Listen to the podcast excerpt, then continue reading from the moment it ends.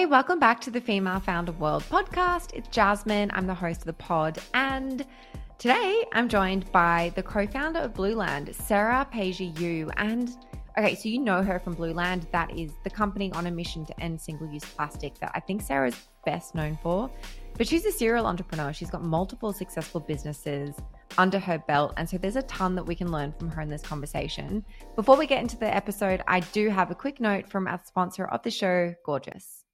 Paying attention to the customer experience. We aim to deliver every single time, and being customer focused is really daring to be different. We first and foremost listen to our customers and always remember that customer perception is reality. Our demographic is Gen Z, and this is the I expect a response now. I call them the now customer. Our C X teams engage across every single channel. It is very important that we meet our customers where they are, and Gorgias allows us the opportunity to be efficient with all of these channels located in one place. We show up to work each and every day with one goal in mind, and that is to provide the best customer experience for our customers all over the globe. I have a quote, and I always tell our C X leaders that customer experience is the heart of an organization, and we pump the blood and deliver the oxygen to the vital organs in the business to help them thrive and grow stronger. So A I and tech have played a large piece in a lot of the decisions that we've made at Princess Polly over the last year and going forward that we will make when it comes to utilizing systems to their fullest optimization. I will share that late last year, for example, we migrated ticketing platforms from, from the very popular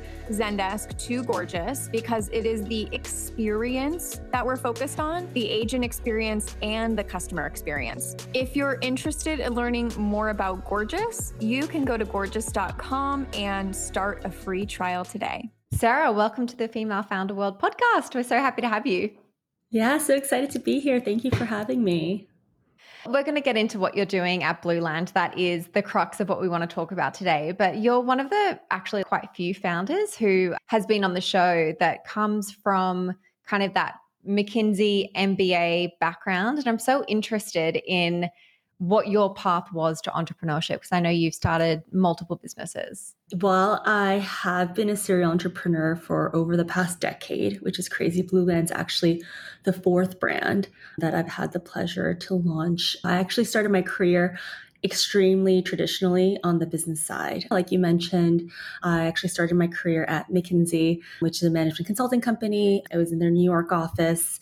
And after two years of consulting, I also did two years of finance in private equity at a firm called Berkshire Partners. And I am so grateful for those experiences. Um, you know, I, when, when folks do come to me asking about if I would do it again, I absolutely would. I think for me, you know, I think those traditional experiences were helpful in both confidence building as well as helping me develop a really strong foundation in business and um, getting really good exposure to both a range of different companies and different industries, as well as develop a really intimate understanding of like the different functions within business. I think, I think at least for myself, had I gone into a specific field early on in my career, I don't think I would have had the pleasure to work with like work within a financial services company and also mm-hmm. with a retail company and a consumer products company and a tech company, and just to see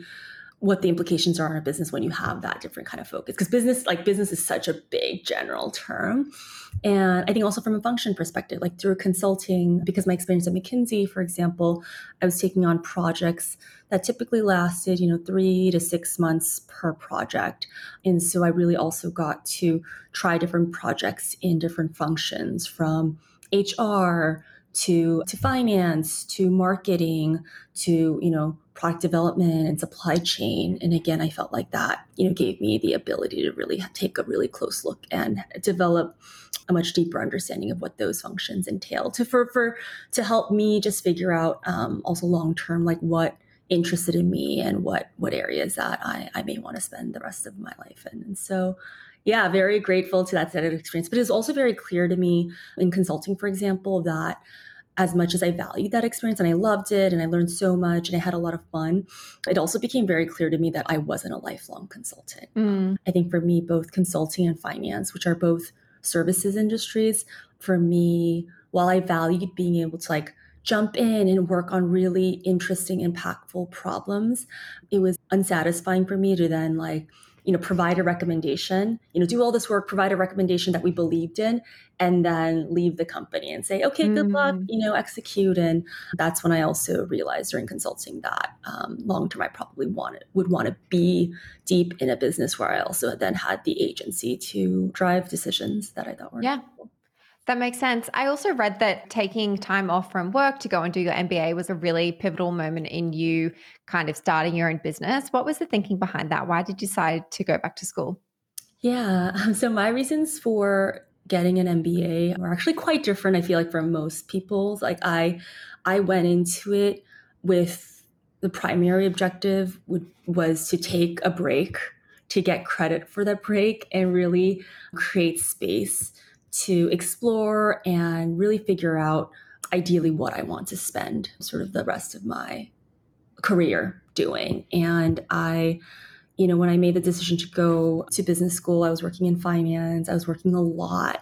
And again, I knew that long term, you know, it wasn't going to be a fit, but I think I recognized it was really hard to be working a very intense job and at the same time, very effectively trying to explore what it was that I wanted to do. And a lot of times, at least for me, you know, I have to have a lot of conversations and ideally even like have an internship, which is what like business school also provided, give me a summer to take on an internship. And so business school seemed like a great way to kind of like take a bit of a break, but also I love get that credit business for that break. break. Business yeah. school's a break. A break for you. I've never heard it put that way before. That's amazing. I feel like that speaks very specifically to your character. And then, so, okay, you started your first business, Snapback, while you were in business school in your first year. How did that happen? What was Snapback? What were you doing there? Yeah. So the other thing to mention is, you know, leading up to business school, I had never considered myself entrepreneurial. I actually had never imagine myself starting something. I had always kind of assumed that that was going to be too risky for me. I was so fortunate to get to Harvard Business School at a time when there was such a strong track record of female founders coming out of H B S, having started successful businesses. So from the Gilt Group founders to Rent the Runway, to BaubleBar, to LearnVest, to Stitch Fix. Katrina was mm-hmm. just a year ahead of me. And that was really inspirational to me. You know, I really do you know, that statement of like, you can't be what you can't see, yes. like really resonates with me. And I think for the first time, like it really demystified it for me. I think prior to that point, I thought like, oh, this is not something that I can do. Like whether I don't have the experience or the set of skills needed, or it's too much risk for someone like me. And I remember very clearly when Jenny Fleiss from Rent the Runway actually came back to H B S and I was a student there and she shared her story. And that truly just broke it down for me. Like they had this idea for Rent the Runway, and how they got started is they just like bought all these dresses and started just like loaning them out to sororities and then dry cleaning them. And just, it was just this very manual test. And, and then when I heard that, I was like, oh, I get it. Like these are like the steps that it takes to build something. I can do that too. And so that was really exciting for me. And, you know, I did go into business school thinking that like, some of the criteria that was important for me for a future job, like the elements that I did love about consulting and finance, I wanted to be in a fast-paced environment where I could have mm-hmm. exposure to large things, and I was working on hard problems, but that I would have, you know, a lot of scope. And it was interesting because for the first time I realized like, oh, startups actually also check those boxes. And so I decided, because I was risk averse, I decided like I should start something in business school. And again, like many of, of these female founders, like Katrina from Stitch Fix and Jen and Jenny from Rent the Runway, started their businesses in business school. And I always, at that point, I thought like I would never be the type of person to like leave a job and like take that risk of like then not making income to pursue an idea. And so I thought like, oh, business school is a great time to try to see if I can get something off off the ground. So yeah, I kind of set that goal for myself early on in business school to see if I could start a company in, in business school. And that's how Snapback came about. I don't, I definitely have a lot of thoughts on starting a business, partly be, with the goal of like starting a business. I have a lot of watch outs there for sure. but that definitely was part of where my initial exploration came from. What are those lessons? I have to ask. I'm I'm curious about your thoughts about starting a business because you are interested in entrepreneurship rather than necessarily the problem that you're solving. Yeah, yeah. I think for that, it's the thing that doesn't sink in for a lot of people, and certainly hadn't for me, is like starting a business, like that commitment, it does feel like you're becoming a parent, right? Like that mm-hmm. is a baby that you are putting out into the world. And and it's in, in that way, like it can be all encompassing and it can be a very long-term commitment. And it can be one that you feel like you have to stick with to just see it through to the end, regardless of what happens. And so, you know, I do have, you know, a good group of female founder friends, and, you know, some of them have been running their businesses for, at this point, ten, fifteen years.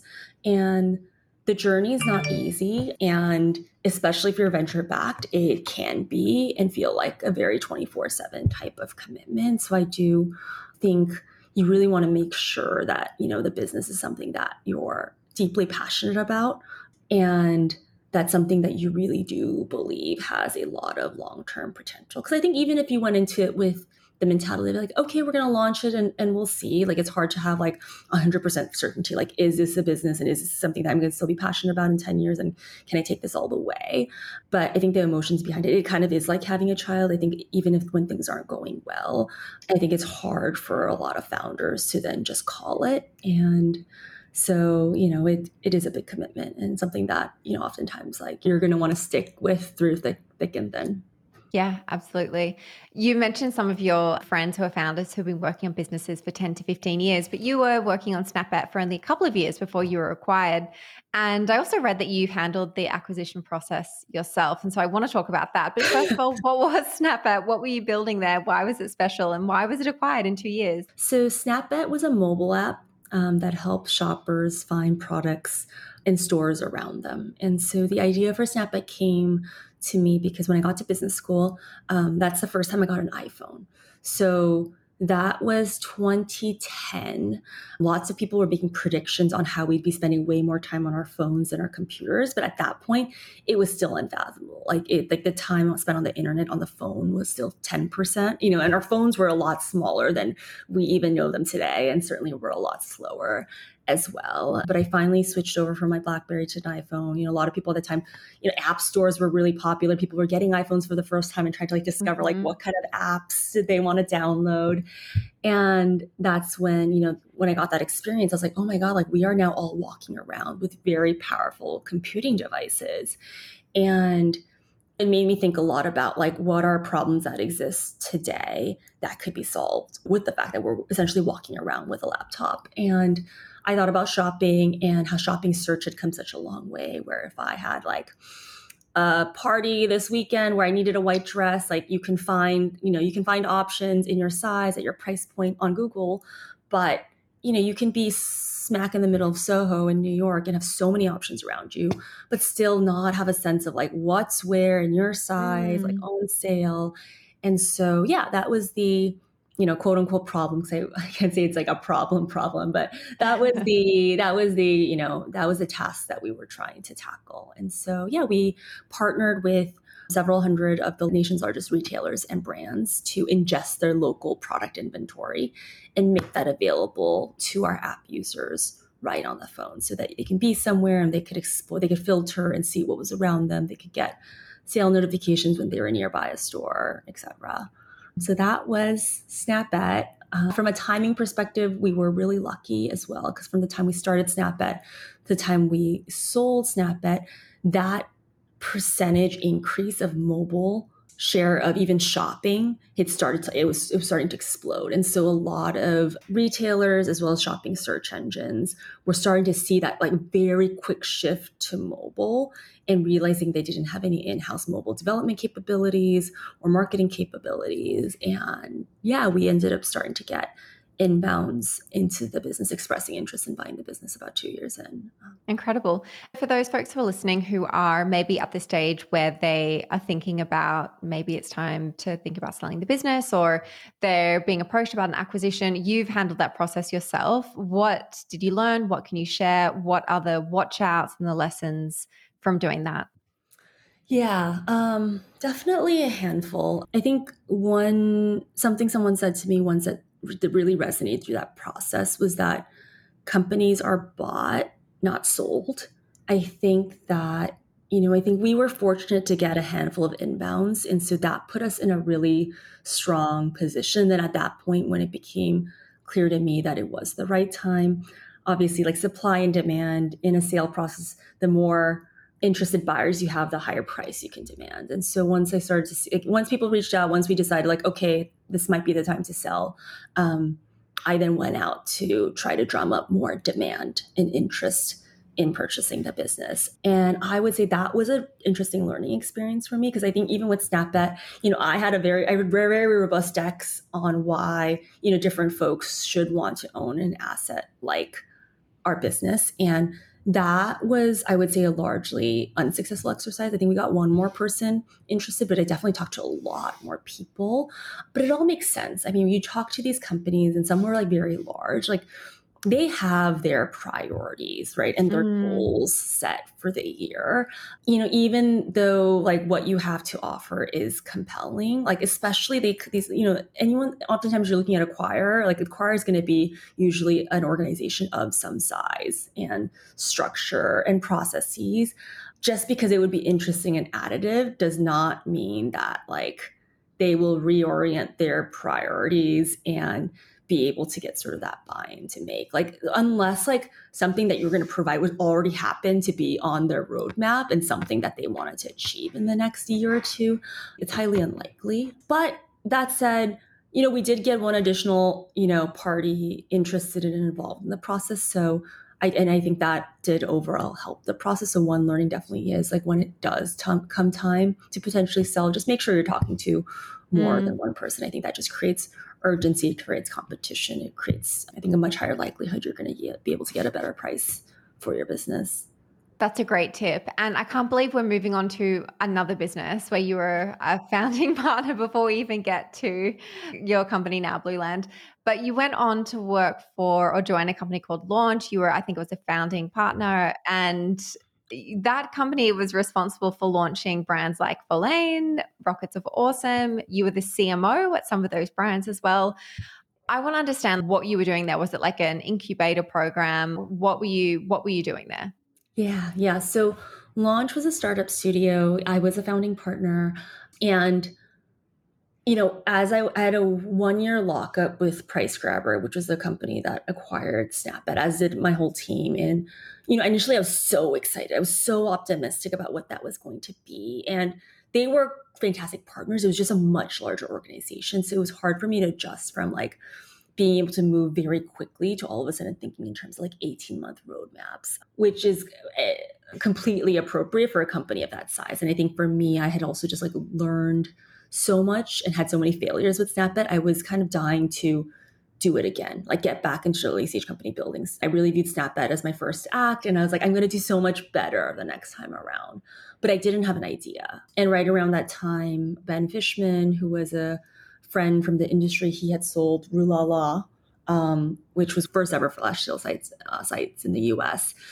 He had just sold, and he and I, we both had the shared thesis that we were still in very early innings of direct to consumer. So this was twenty thirteen. Warby Parker was kind of like the only mm-hmm. example of D two C. But I think we, as well as many people, start to believe like, oh my God, we're going to start seeing whole industries start moving direct to consumer, selling online. And so we raised some money with that thesis and with the goal of launching one business per year in the D two C space across different categories, and that it wouldn't be sort of like other founders. Like we'd, we'd come up with those ideas in-house, and then we'd start building out those businesses in-house, and then build out teams, and then eventually sort of build out external management teams. And we thought that because all the businesses we build were in D two C, there'd be a lot of shared infrastructure or things that we could benefit from. But yeah, it was the idea for Launch, and that's what we did. We, at least during my time there, we did four businesses over launched four businesses in four years. So one every year. Wow. Um, yeah. Yeah. Yeah. And it was, it was an incredible experience, and I definitely cut my teeth launching new brands and new and bringing new products to market. And so this brings us finally to Blueland. And I'm wondering how the idea for this business came about and how you kind of transitioned out of launch into running your own company again, your own brand.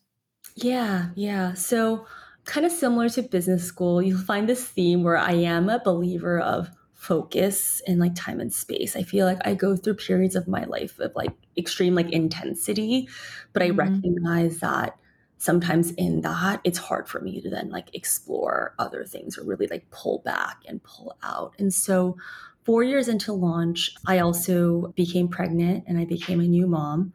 And I was very open to my relationship w- with work changing and evolving. I did wonder on the other side of parenthood if I would still have the same desire to spend as much time as I was building new companies, because especially when you're building early stage companies, it's just, it just requires like a different level of commitment because you don't have like the resources or the team, and there's no like roadmap, like you're really just trying to like figure it out. Mm-hmm. And, and then I had my son, and for better or for worse, I realized I still loved working. I still loved early stage company building, but I also really needed more from my work. Like I just developed a deep-seated desire to do work that was more personally meaningful. I think just the challenge at that point, the challenge and the excitement and the energy from like launching a new brand or product to the market, like that alone wasn't enough. Because at that point I had done it so many times. Mm. And at that point I started to question like, what else? Like what else can we, can I be doing? You know, how can I tie it back to my role as a mother? And just some of it, it, it was just hard. I think whether it's, you know, in beauty or in fashion, you know, I was launching, you know, we were coming out with new products very often. And I, like you mentioned, like I was C- as the C M O of many of these brands. And as a marketer, I just started to question, like, do, do our customers really need, right, more beauty products, or do they really need another pair of shoes? And so, yeah, I had a lot of these big existential questions. And I just realized I couldn't, you know, I, I couldn't, I, I needed time and space to, to figure all of that out. So I ended up taking a sabbatical. Actually, I ended up taking almost like another year off on the back of my maternity leave. Um, mm-hmm. And at that point, I wasn't looking to start another business for sure. At that point, I was just looking to spend time with my family, step back, and just, you know, just reflect more upon like what was important to me, what would energize me going forward. And yeah, it was during that period, um, I became passionate about just as an individual leading a more eco-conscious lifestyle. I was living a pretty close to zero waste lifestyle at home. And yeah, that's it, it was during that period that the idea for Blueland came came to me.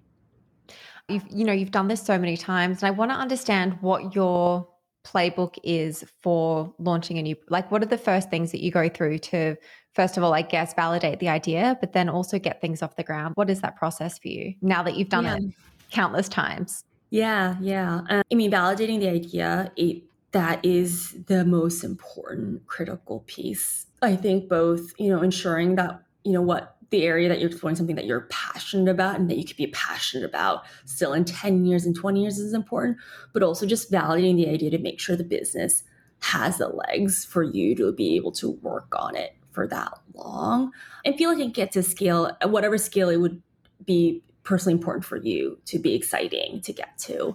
Um, but spent a lot, I always spend a lot of time there. But like with Blueland, for example, the idea from Blueland came from this mission to eliminate single-use plastic packaging. So that was the goal. Like, you know, I started to learn more about the state of our planet, started to, you know, understand how much, you know, plastic's contribution to climate change, the problem of plastic pollution, and realized when I drilled into plastic that packaging makes up clothes. It's the largest category of plastic waste. It's the largest use of plastic production. So I want to focus on plastic packaging.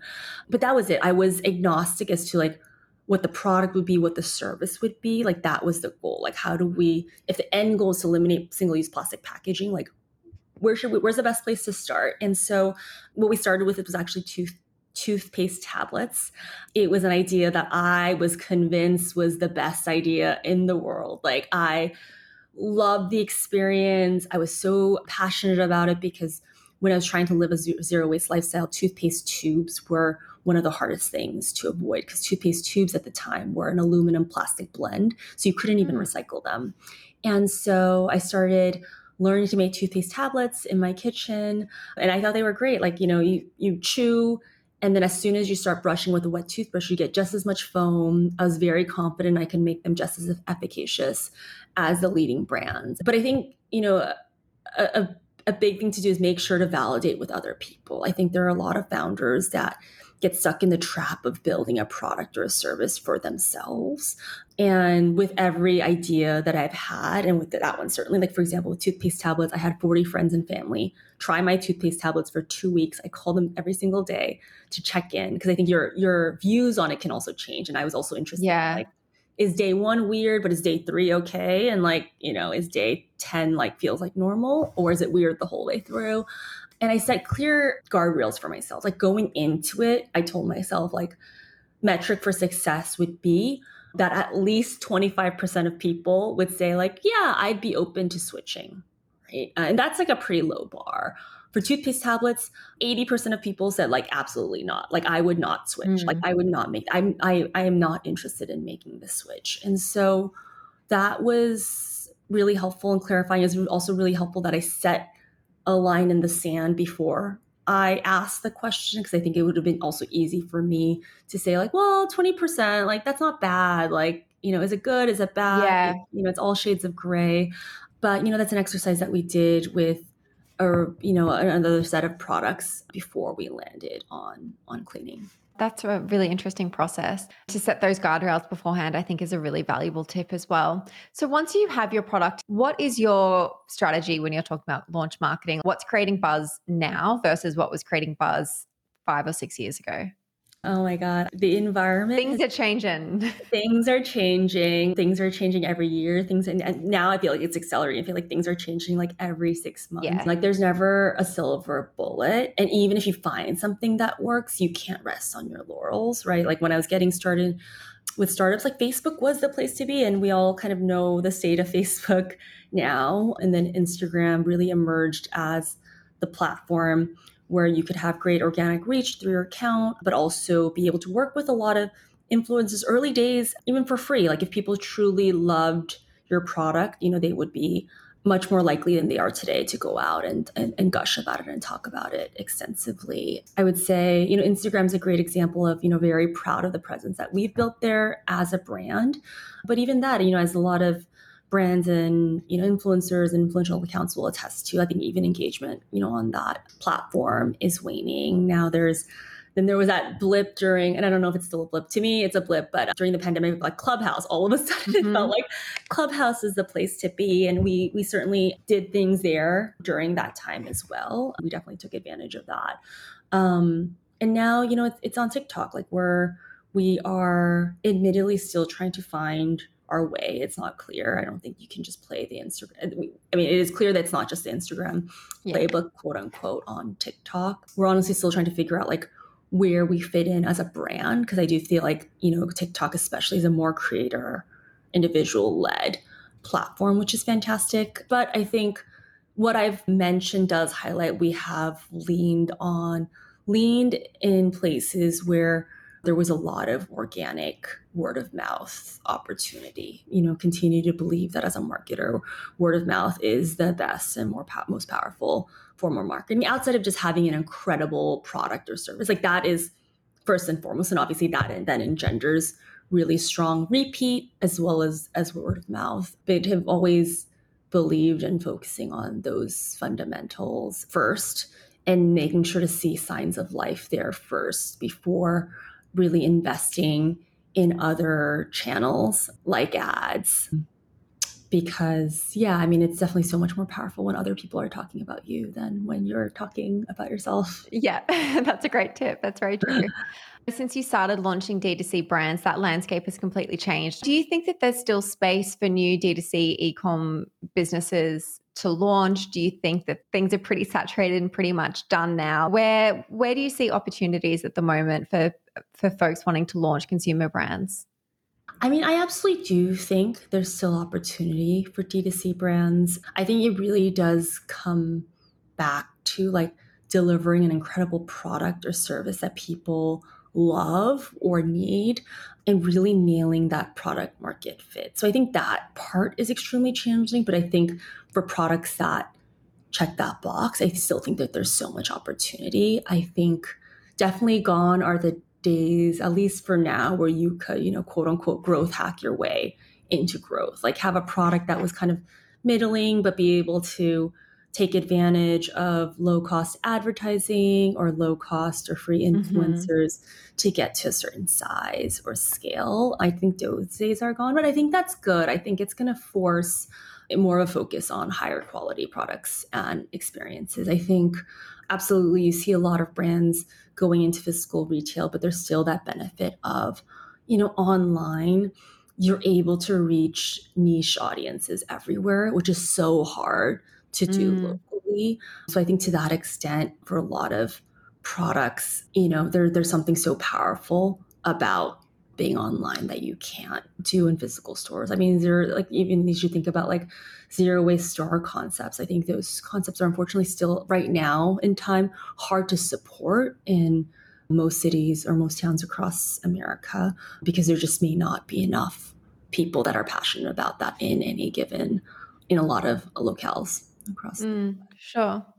On the on a more personal level, I I've been watching you and you've become this kind of climate activist, zero waste warrior, as well as this entrepreneur. And I'm wondering in ten years time, post, let's say post Blueland, what, what are you going to be doing, do you think?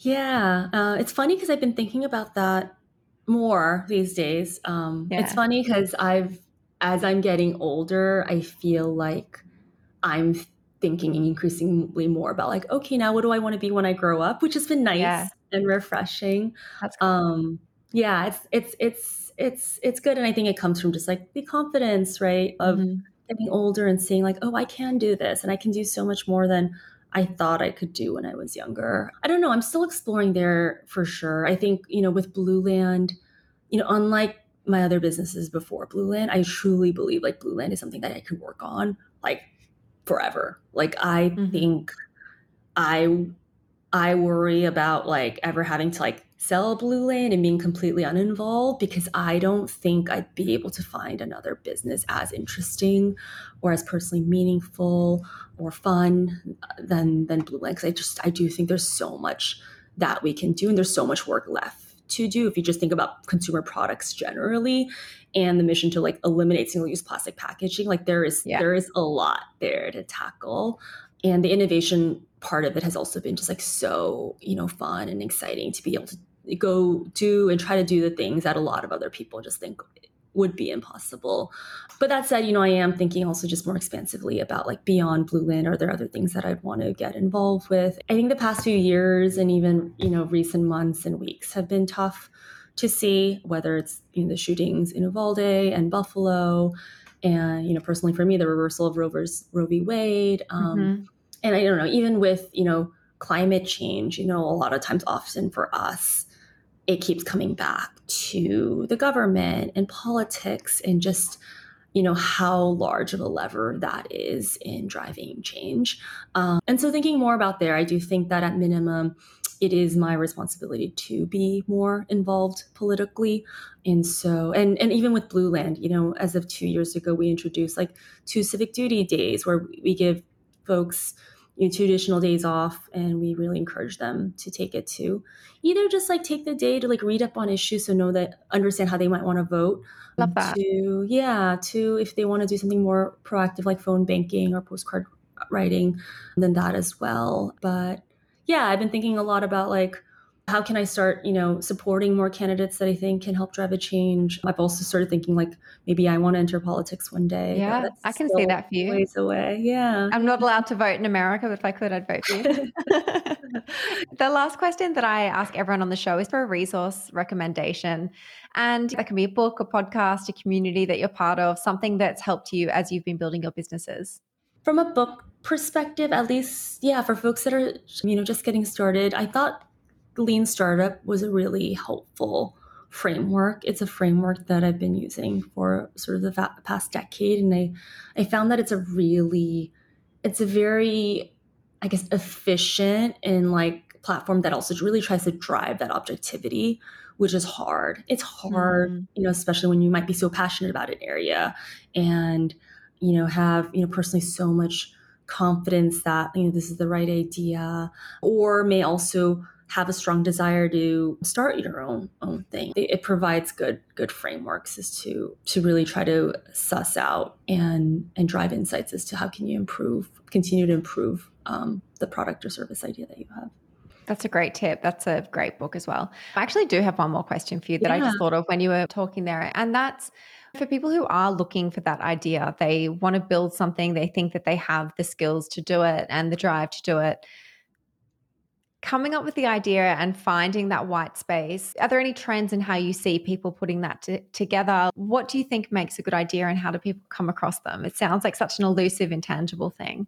It is. It is such an elusive and intangible thing. And having, you know, been at a startup studio as well, where that was part of our goal, like unearthing mm. opportunity, you would think that like, like maybe like, a process of like selecting like really large industries and then like whittling down to like identifying like what parts of the industries haven't moved online, or like you would think that there would be an effective framework for like whittling down to opportunity. But I can't say that, you know, we were successful with that. And at least for us, and even for me with Blueland, the best ideas have come from like a personal pain point or passion. But that's not forever, you know, everything. I think there's folks that can find success by taking a more structured route. And you hear that a lot with, you know, these days, like Amazon entrepreneurs, mm-hmm. um, where they're really looking at like, okay, where is there a lot of search, but not a lot of products, or a lot of search, but not a lot of products with high reviews. Yeah.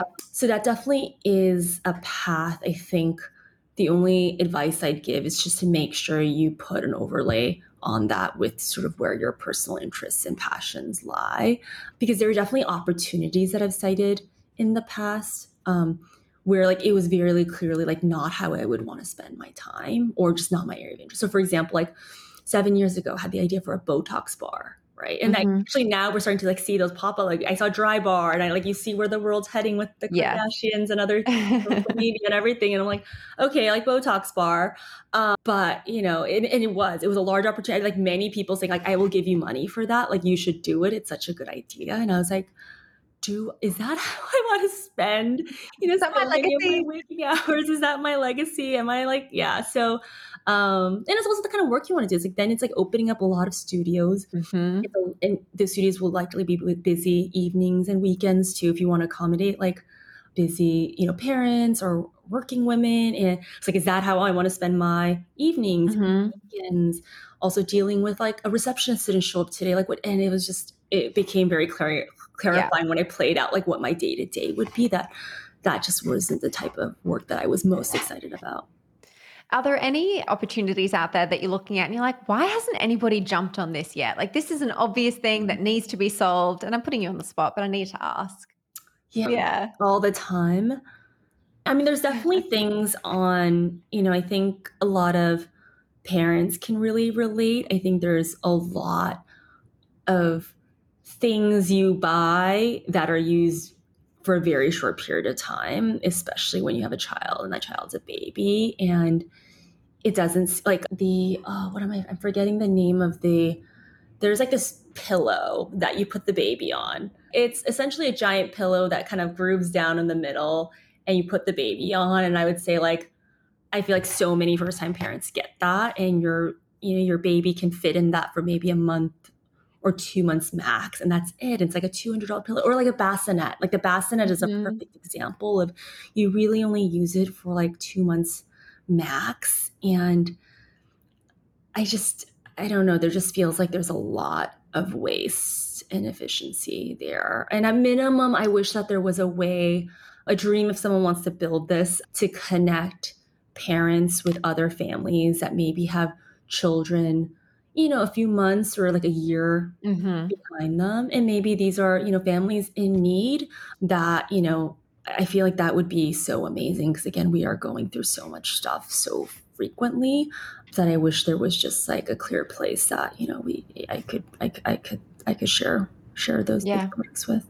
That's a great idea. Sarah, thank you so much for coming on the show. This has been an incredible conversation and it's been awesome watching all of your success and what you're building at Blueland. No, thank you so much for having me on. This was really fun.